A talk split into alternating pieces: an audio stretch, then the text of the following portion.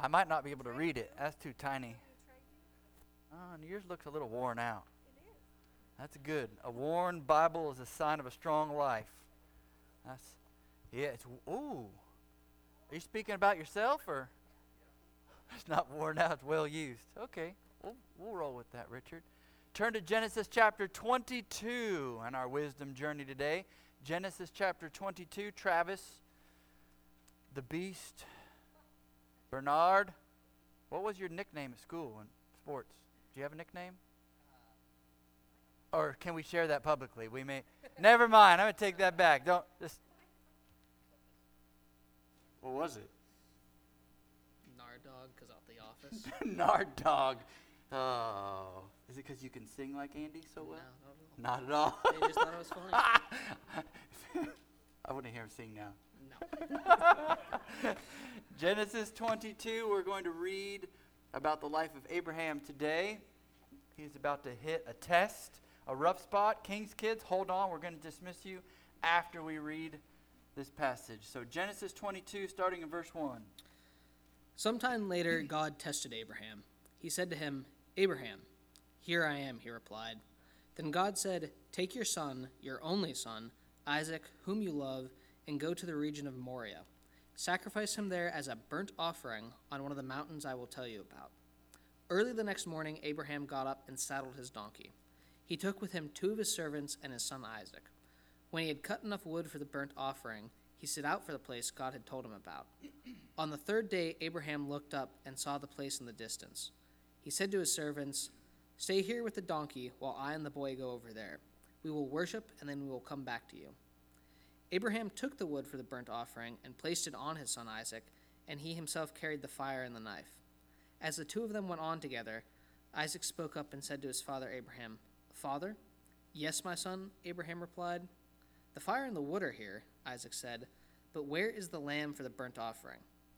Abraham answered, God himself will provide the lamb for the burnt offering, my son. And the two of them went on together. You are in second grade on down, I'd like to head to junior church. King's kids, you are dismissed. We got a couple waiting for you back there, I think. There we go. There are some blanks in your outline uh, in the in the bulletin if you want to follow along. This is this is the mountaintop of Abraham's wisdom journey. It is also his darkest valley. It's not the middle of his story, it's near the end. In the next chapter, his wife is going to die. And the next chapter, the Bible transitions to talking about his promised son. And then he dies. So, this is a picture, the Bible is setting this up to be a picture late in his life, late in his faith, late in his story. But it's never too late to believe. He's old, and he's being tested.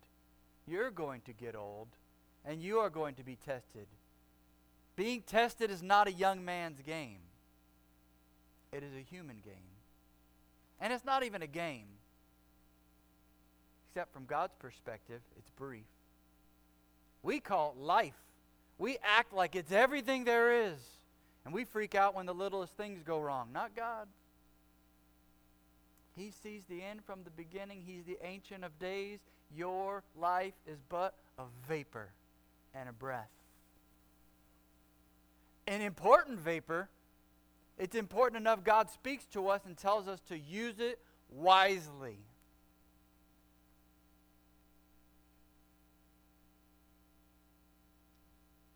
Use it wisely. Take your son that you love and sacrifice him. We pick up in verse 9. When they came to the place of which God had told him, Abraham built the altar there and laid the wood in order, bound Isaac his son, and laid him on the altar, on top of the wood. Then Abraham reached out his hand, took the knife to slaughter his son. But the angel of the Lord called to him from heaven and said, Abraham, Abraham. And he said, Here am I. Do not lay your hand on the boy or do anything to him. For now I know that you fear God, seeing you have not withheld your son, your only son, from me. And Abraham lifted up his eyes and looked, and behold, behind him was a ram caught in a thicket by his horns. And Abraham went and took the ram and offered it up as a burnt offering instead of his son. So Abraham called the name of that place, The Lord will provide. As it is said to this day, On the mount of the Lord it shall be provided.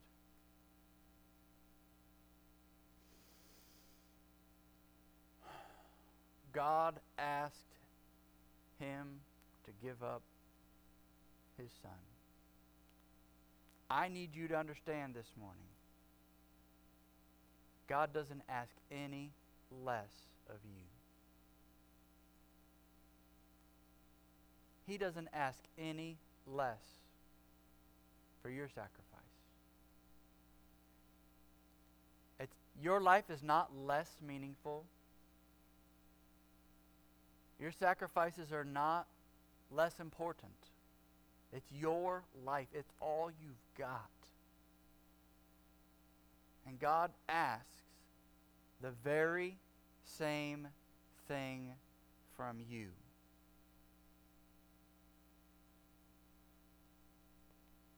Whether you're 7, 77, anywhere in between. God has this story about this person and this book to teach us what God expects for all of us, from all of us. Have you grappled with that recently? Little people? Medium people? Older people? This is the heartbeat of Christianity. You give God everything. This is not an Old Testament phenomenon. This is not an outlier in the Bible. This is not just a story that we bury, it's about Him. It is about me. Am I willing to give God whatever He wants? This story is not about Isaac. It's not about human sacrifice. It's about your heart. And if God doesn't have that, he really doesn't have anything. And if you haven't given him that, then you've only given him trinkets. We can't go any further in the story. that, that is what this is about. All the rest that I'm going to teach you and preach at you this morning is small potatoes. That's the big idea. You have to wrap your head around it. You owe God everything. No matter how precious it is, no matter how important it is, no matter how much you love it, it has to be a small L in comparison to your love for Him, your allegiance to Him. God expects each and every one of us to love Him more than we love anyone, anything, even ourselves. That becomes the framework by which Jesus does all of his teaching. Loving one another as you love yourself, loving others as he loves us. Comprehending the basics of love is what life is about. And this is a love story. Abraham. That this is a love story. This is a battle of loves. What do you love the most?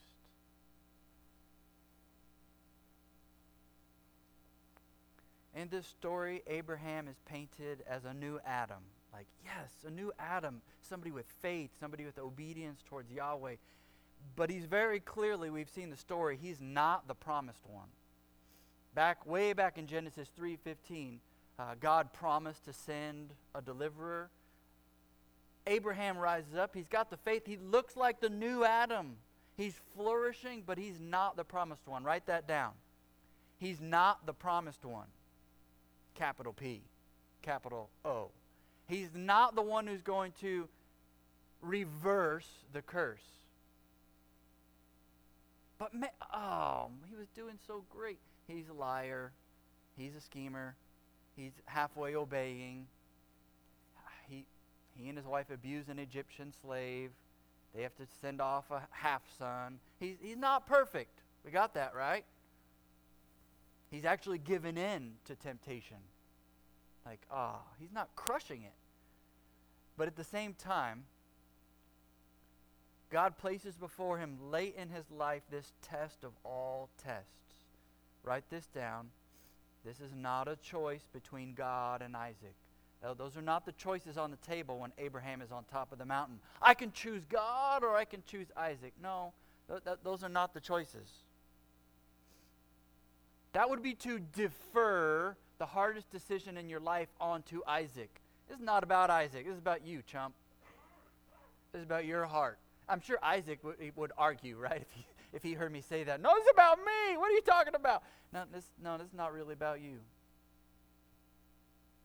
It's about what you represent. In the very beginning, verse 1, we're reading it. We see that this is a test. We see that this is a test. God tested Abraham. And I think Abraham could see that. He could see it was a test. He could see this was, he, yeah, of course, this is a test. If I go, I don't know what he's thinking. I don't know what he feels. But no test feels pleasant when it's personal. No test feels pleasant when it involves you and your heart and the people you love and the things you love. No test is pleasant. That's why it's a test. In verse 2, take your son, your only son, Isaac, whom you love. God knows the love that Abraham has for Isaac. He knows. He knows it. God doesn't look over it. God doesn't ignore it. He states it right up front because that would be Abraham. That would be my first argument, but I love him. God gets that argument, excuse off the table immediately before Abraham can even open his mouth. God says, Take your son, your only son, and I know you love him, so don't question me on this. I know who I'm talking about here. I didn't make a mistake. I didn't mean to say Ishmael. Go sacrifice that son. No. He's not the son of the promise. It's a three day journey. Three, you always think of this story like God tells him and he has this long night. He has many long nights before he gets to where he's going. This is not even a one night dilemma. His stomach acid, his reflux is off the charts, probably. He's probably not sleeping well. He's not eating well. He's not walking well. How do you take another step when you know what's about to happen? Brokenness. Brokenness. Three days of numbness but obedience. Let me just kick you in the pants. Obey God even when you don't feel like it.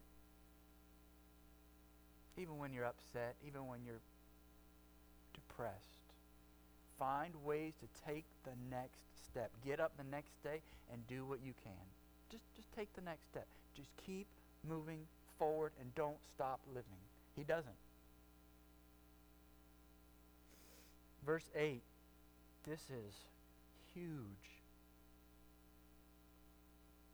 Because the boy is also called a young man. We don't know what his age is, Isaac, the son. but he's old enough to uh, see the problem here. Uh, we're going to make a sacrifice, right, Dad? Yeah. I got the wood. You know how to make fire. We never sacrificed a donkey before. And we've never sacrificed our servants. That's all we've got.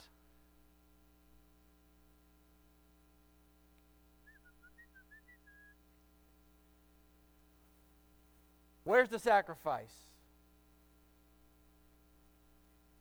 And like a good dad, in verse 8, Abraham says, God will provide for himself the lamb for a burnt offering, my son. There are multiple ways to translate that line because going from one language to another, the location of your verbs and your nouns and your prepositions changes. But the point is still the same. God's going to have to do something. That's what he's saying. There's a little bit of certainty there, but there's also some vagueness, right? Interesting thing about that phrase the word provide means see. It's translated mostly in the Bible as see, kind of like see to it. The Lord will see about that. He'll see to the provision, He'll see to our need. He's not providing from afar, He's not seeing from afar. The way Abraham presents this and answers his son's question really speaks to the, to the fact that Abraham believes God is with him in this. God is present. He sees what I'm going through, He knows what I'm going through, He is with me. He's not walking this alone. He doesn't see that all of it rests upon him and his obedience. This whole narrative doesn't hinge upon him. He's a part of it, he has a role to play, but it's not all about what he can see. He sees that God sees what's going on. God will see to it. So here we have this story. God is calling Abraham up to a high mountain. He's calling them up to a place of worship. There's going to be an altar. It's going to involve trees. It's going to involve some decisions. It's going to involve some heartache. It's going to involve God's presence. These are the same themes from Genesis chapters 1, 2, and 3. Every one of us lived this out. God calls us to his presence. That's our act of worship. But even in the middle of that, even in our sweetest times of obedience, there's a test. And a test of our hearts. Are we going to give everything to God or are we going to hold something back? Is there a plan we're hanging on to that we're scheming? Or are we going to release everything to God? Abraham passes the test. In verse 12, the angel of the Lord, who, by the way, immediately takes on the persona of God and the Lord, in verse 12, don't lay your hand on that boy. Don't do anything to him. Here's a good word. Now I know that you fear God. Now I know. Well, how, of course you know. You just you know the end from the beginning. You know everything. If you're God, you know everything. But this word for know isn't just intellectual knowledge. It's an experiential, hands-on. I know it because I've seen it. I know it because it has come to pass. It is to know something through experience and action. It's the same exact verb and form for how a husband knows his wife. That kind of intimate experiential knowledge. Not just I know what they're thinking, I know how they feel, but we have spent time together face to face. This is, this is more presence language. Before, it's Abraham. The Lord will see it. Now it's the Lord speaking. I have seen it. I am with you. I see it. I know it. You have passed the test. Pers- personal. We didn't read it, but the following verses, verses 15 through 19, the covenant blessings are repeated to Abraham. It's still personal. I'm going to bless you and your family, but it's still universal. I'm going to bless the whole world through you. God reaffirms all of his covenants. Abraham has passed the heart test. We could call it a heart test, call it an idolatry test, call it the priority test, call it the first commandment test, call it the first trust to drop. Right? Uh, whatever you want to frame that, the test. He was put to the moment and he fell into God's arms. He went for it. Turn with me to Hebrews chapter 11. Keep your finger in Genesis 22, but turn to Hebrews 11 for some supernatural insight. We believe the Bible is inspired by the Spirit of God, moving and working in the hearts of men and women to write His Word. God gives some of those writers supernatural insight. Hebrews 11 is one such passage. Hebrews 11, verse 17 says, By faith, Abraham, when he was tested, he offered up Isaac. We got that part. And he who had received the promises was in the act of offering up his only son. Yeah, we got that. He lifted the knife. Of whom it was said, Through Isaac shall your offspring be named. Yeah, that's part of the story. Verse 19 Abraham considered that God was able even to raise Isaac from the dead. That's new information. Abraham believed God could, would, needed to raise Isaac from the dead. So why is he why is this such a hard choice? Because it's not about Isaac. Abraham knows Isaac is needed. He knows God can raise the dead. That's that's that changes the story. This story is not about losing Isaac because Abraham didn't believe he was going to lose Isaac. You see that? If he really believed that God could, would, and needed to raise Isaac from the dead, he's believing God promised this is my son. Through him, we are going to have a big family. Therefore, we have a dilemma. we have a problem.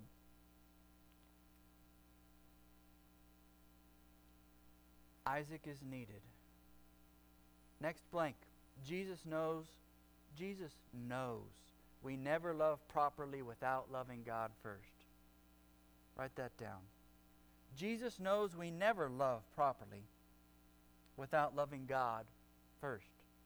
The love we have for other people is never complete, it's never right unless we love God more than those people.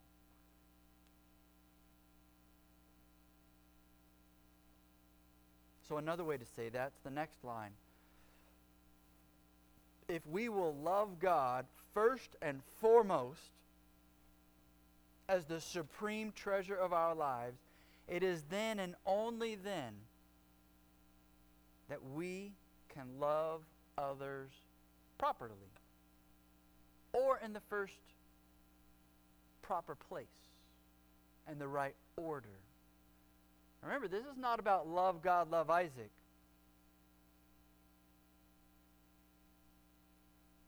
It's about the priority that you're going to love them. The real decision here, Abraham gets to choose between God or himself. That's the decision. That's the same decision all of us are stuck with. That's the decision of Eve and Adam. Are we going to choose to take something on our own terms that we think is right and wrong and start defining life by our knowledge of what is good and bad, and then we can tweak and rearrange what we think is good and bad? Abraham's been doing that his whole life. God puts him to this moment give me your son. And Abraham, instead of taking, releases. So many people want God, but they don't come to God like this. They come to God like this. I want, God, you can fit right here. Oh, I'll hold you right next to my heart. I'll give you everything. We, but there's something else that they love more. There's something else that has a higher priority in their lives. Sadly, what is common is that most people choose most people choose their careers, their colleges, even their homes based upon family instead of God. More, more people are prone to make huge sacrifices for their family rather than for God. I'm not saying that you need to sacrifice your family in any way, shape, or form, but I am saying that family can become an idol and you love it more than God. You cling to it more than God. And it guides and directs your life more than God. It can guide and direct your careers. It can guide and direct every decision you make more than your openness to what God really has in store for you and your family. It's a battle of loves. What do you love the most? It was Isaac. God made him stew on that for three days. And he released it. And in releasing it, he got it back.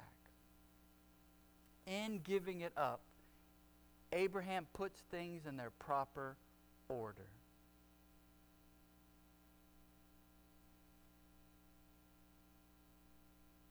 In Luke 9, you don't, don't turn there.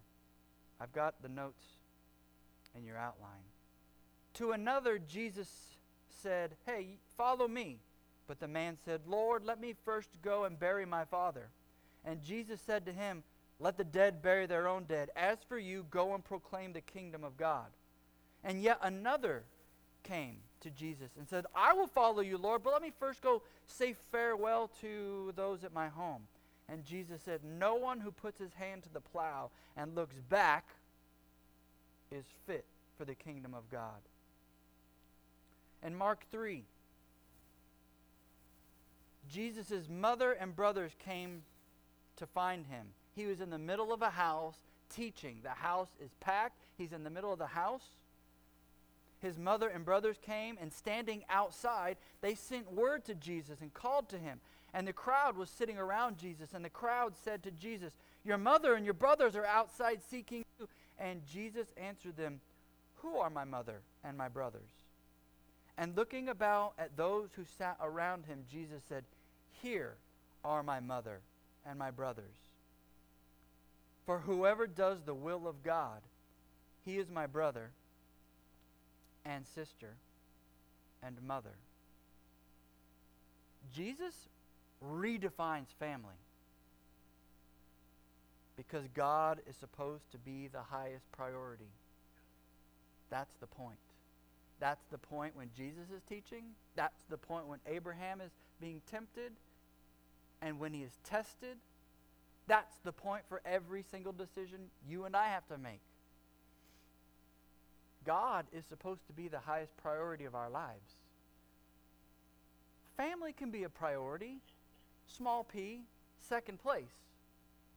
But God has got to have the throne of your heart to rule and reign. And this even comes through more clearly with both Paul and Jesus' admonitions to be single.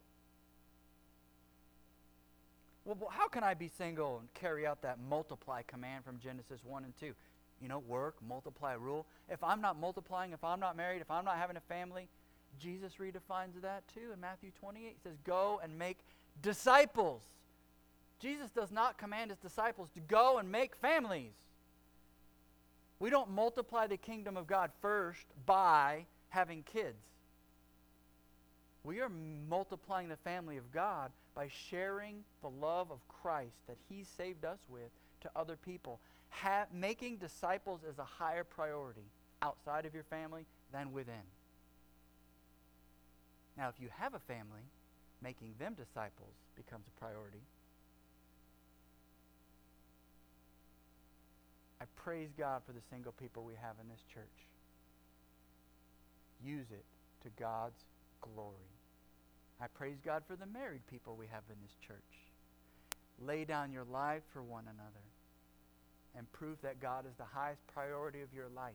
your kids will never wonder where your priorities are if you lay your life down for them and let them know you're doing it because you're honoring Jesus. They, whether or not they get the big head and act like spoiled brats is not completely up to you. God has given them a temperament that you need to learn to put up with. God has given you probably what you deserve. It's going to be rough sometimes. Don't start elbowing kids, even if they're grown kids. I see you're going to there like, but that's life. God knows it.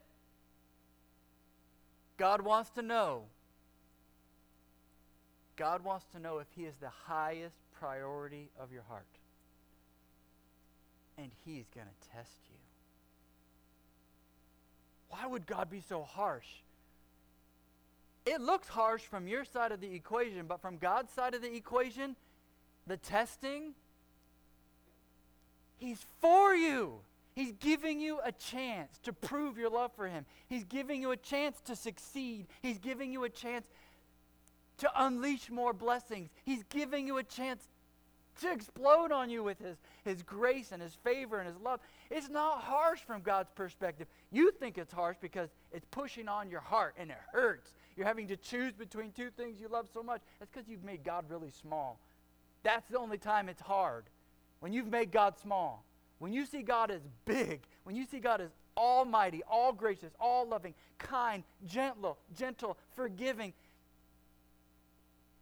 it's going to look like you hate everything else because you love him so much. That's what Jesus is talking about.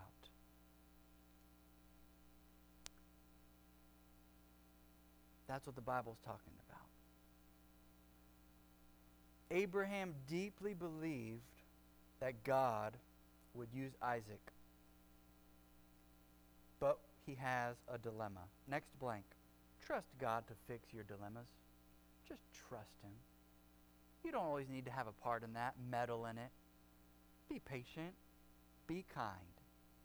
Do the things you already know you need to do. And some things you just have to let them play out. That hurt. Oh man, it hurts when you can't help somebody and you know what they need. Oh, that's the worst. But they also have their test and their trial and their moment with God as well. And you can't help them do it. You just have to watch them pass or fail. Pass or fail. And it will be many times over. And so here is the life of wisdom. A life of wisdom chooses God over self. Write that down. Life of wisdom chooses God over self. A life of wisdom commits all things to God and lives. I just can't get over this idea. A life of wisdom lives open handed. One, it hands everything off to God. This is your problem. My life is your life. But two, it can receive whatever God wants to give it. Lord gives and the Lord takes away. And the wise life says, fine, it's yours anyway. It's when we start to cling to things that our lives become toxic and our love becomes toxic and we become misdirected. If God gives you something, be faithful to it, use it wisely, love it, take care of it. But remember, it's His, not yours.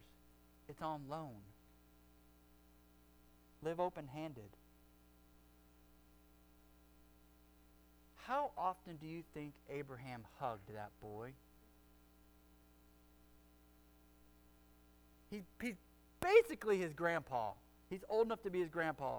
He's his granddaddy dad. I don't know what to call that. Something new, but he's he's doting upon that boy. It is the love of his life, the apple of his eye. He loves Isaac. I, do you, how, what is the longest they ever spent apart? Zero. They probably were never apart. This guy has hundreds of servants. He's old enough now, he's just managing assets and resources. He's not working. His work is making sure everybody else works. He's arrived at this stage of life where he's probably not hands on shepherding anymore. You know what I mean?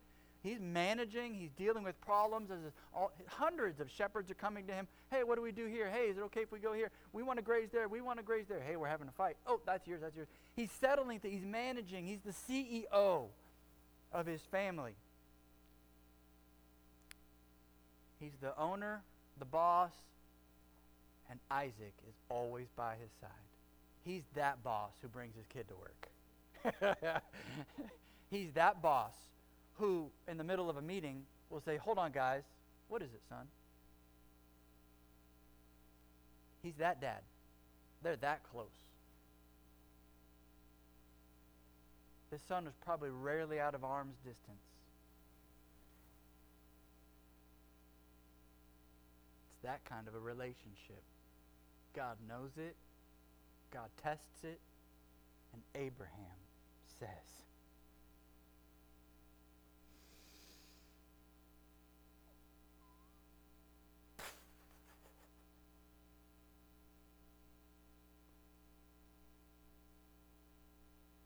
God says, Stop. Yes. Yes. And he worships. He just happens to turn around, there's a ram. there's that lamb I said God was going to provide. Like in his heart, he knew God, right? He knew God, but then he also saw God provide. He saw. When we live open handed, God's presence will flood our lives. That's the point of the story. It's not between you and other things you love. It's not even between God and other things you love. It's between you and God. Choose wisely. Let God fix the, the, the dilemmas. Always choose God over self. And write this down. Faith can show up in broken people. Abraham is a lying, cheating beast sometimes, just like you. He schemes and isn't always patient sometimes, just like you. But when push came to shove, when he had to show his faith, he did. Same with you. Just don't wait till you're over 100 years old. You might not get there. He got there by the grace of God. But his story is your story. If God can use Abraham and show up, there's hope for you. There's hope for you. Abraham had a proper fear of God. Remember that? A proper fear of God. The wrong fear of God means when we're in a hard hard place, the wrong fear of God, we jet. We run away from God. I don't like this. I'm out of here. That's the wrong way to fear God. I'm afraid God's going to do something, take something away. I'm afraid God is going to hurt me. I'm afraid God is going to judge me. When you have the wrong fear of God, you want to run away from Him. You don't understand what He actually wants.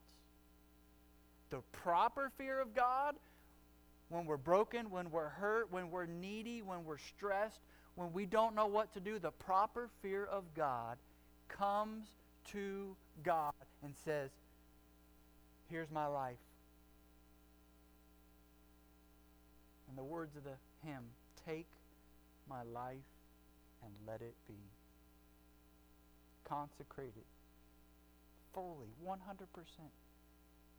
Take my hands, my heart. Let them move at the impulse of thy love. Not my love. Did you get that? Move my life according to loving you, not me loving myself. Abraham's problem wasn't loving Isaac, it was loving himself, his plans, his posterity, his seed through that kid. Wrong. But God used him. God can use you, even if you find yourself like that. The next couple of blanks. What do we learn from Abraham's life? We learn from Abraham's life he deeply explains what living in God's presence looks like, what trusting God's words looks like, and what waiting for God's timing looks like in everyday life. He had to wait a long time to have that kid, so what did he do while he waited? He took care of the resources God had given him. He took care of his servants, and he took really good care of them. You got to really take good care of your servants if you ask them to go to war with you, right? He arms them. Like if you're not a good master and you give that servant a sword, we're free. right? Abraham is comfortable with these guys. He's raised them. They've been born in his household. He has an army of servants that love him. And he loves them too, because he arms them and he leads the charge, trusting them who have his back to actually have his back. What does he do when he's in God's presence? We always see him building altars and worshiping, building altars, making sacrifices. He's, he's willing to give. He's willing to give his time, his energy, his effort. God's words, he takes them literally. When God said he's going to have a son, he believed it. He wobbled a little on that. God had to reaffirm it. God had to reaffirm it. And it finally happened, but he believed it. I'm going to give you this land, walk around in it. He believed it, and he walked around in it. He took God's word, but he waited. You're going to have to wait. I know your life is going 100 miles an hour. It's busy. The world is bombarding us with information and activities, things to do, things to think, places to go. Do this assignment, then do this assignment. But they're on, but they're on the same day. Do it. From childhood to young adulthood to old age. Life is busy. And it's hard to just wait for God's timing. Last blank. Something else I see. This interaction didn't only change Abraham's life. If he's old enough to see the problem with the sacrifice, he's old enough to talk to his dad, this story also changes Isaac forever. You want to talk about the potential to be the most spoiled and entitled brat on planet Earth? Him. He has everything set up to fail. He is the epitome of the trust fund baby. Doesn't need a thing. Won't ever have to get a paper cut or a splinter. He's not going to get any poo poo on his fingers from the sheep or the. This guy's never going to. He can wear white all day. How you guys doing? He's just, just spoiled. If anybody is set up to fail, it's this poor guy. But when you read the next few chapters of his story, he doesn't fail the same exact ways. And he does he's not he's not somebody we tell a lot of stories about. You want to know why? Because he lived lived a very boring, faithful life. I, I want that. I'll, I'll take that. He he had his trauma.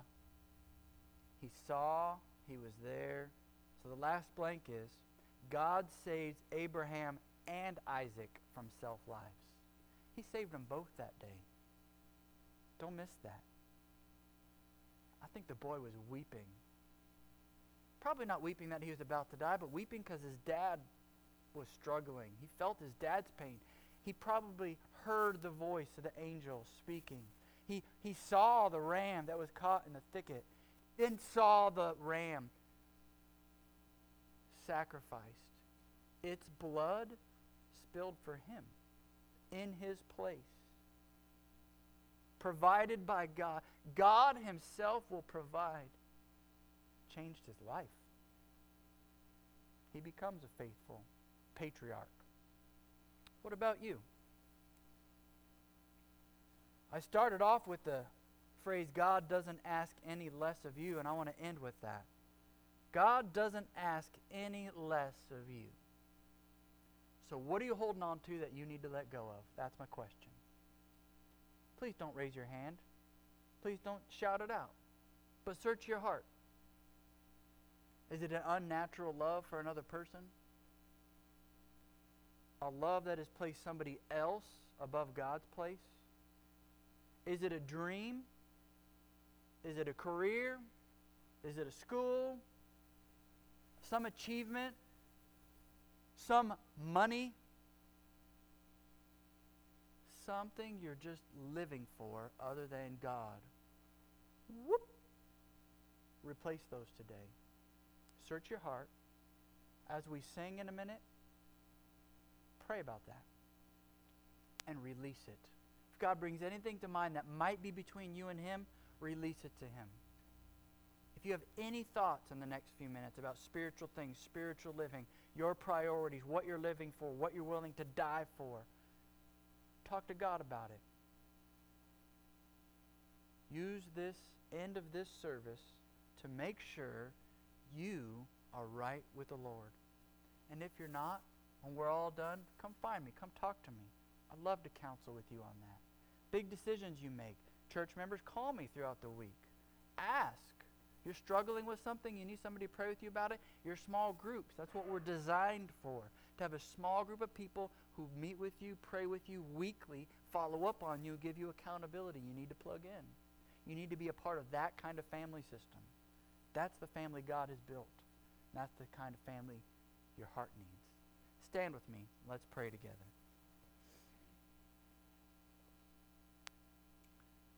With your heads bowed and your eyes closed.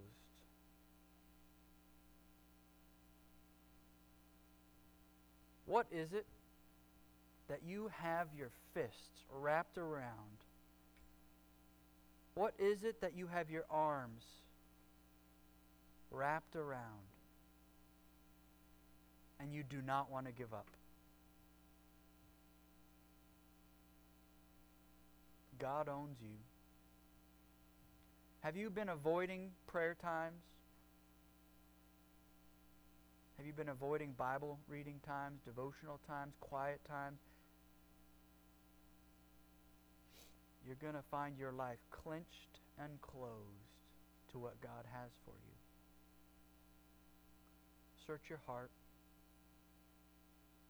Envision yourself opening your hands to God. See yourself releasing all of your earthly treasures to Jesus. You cannot embrace God and have all of Him when you are full of yourself. When you are full of your own dreams. When you are only focused on your own family.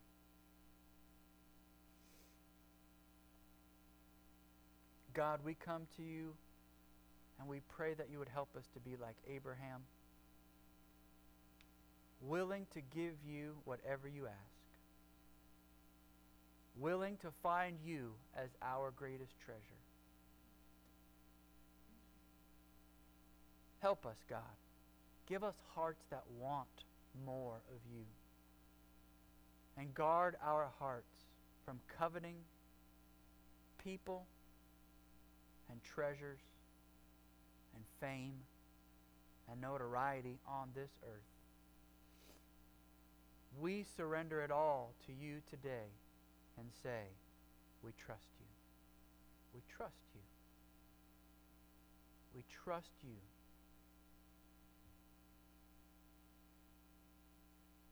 In Jesus' name we pray. Amen.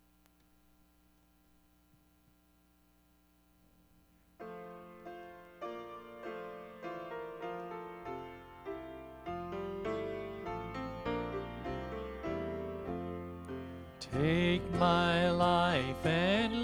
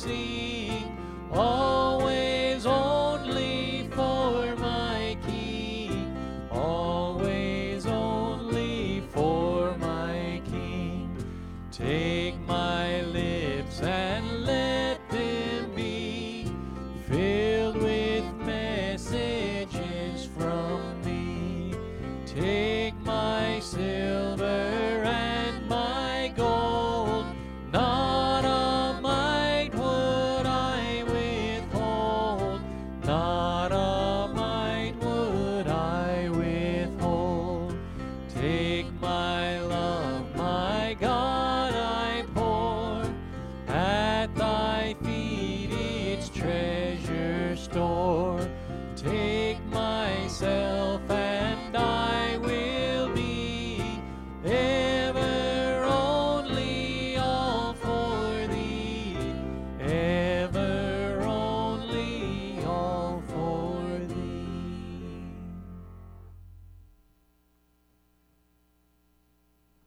Hey, visitors, guests, uh, if you didn't plan on staying for lunch today, we have plenty of hamburgers for everyone. And if you already have lunch plans and you want to just come back, we're going to wait to start the cornhole tournament till 12:30. So whatever your plans are, you can stay, you can go, but we're going to be here for a few hours uh, just to get to know each other. And you are welcome to stay. We have plenty of food. And I'm not telling you what the prizes are. Oh, yeah, there you have it. Our benediction for Mr. Mark.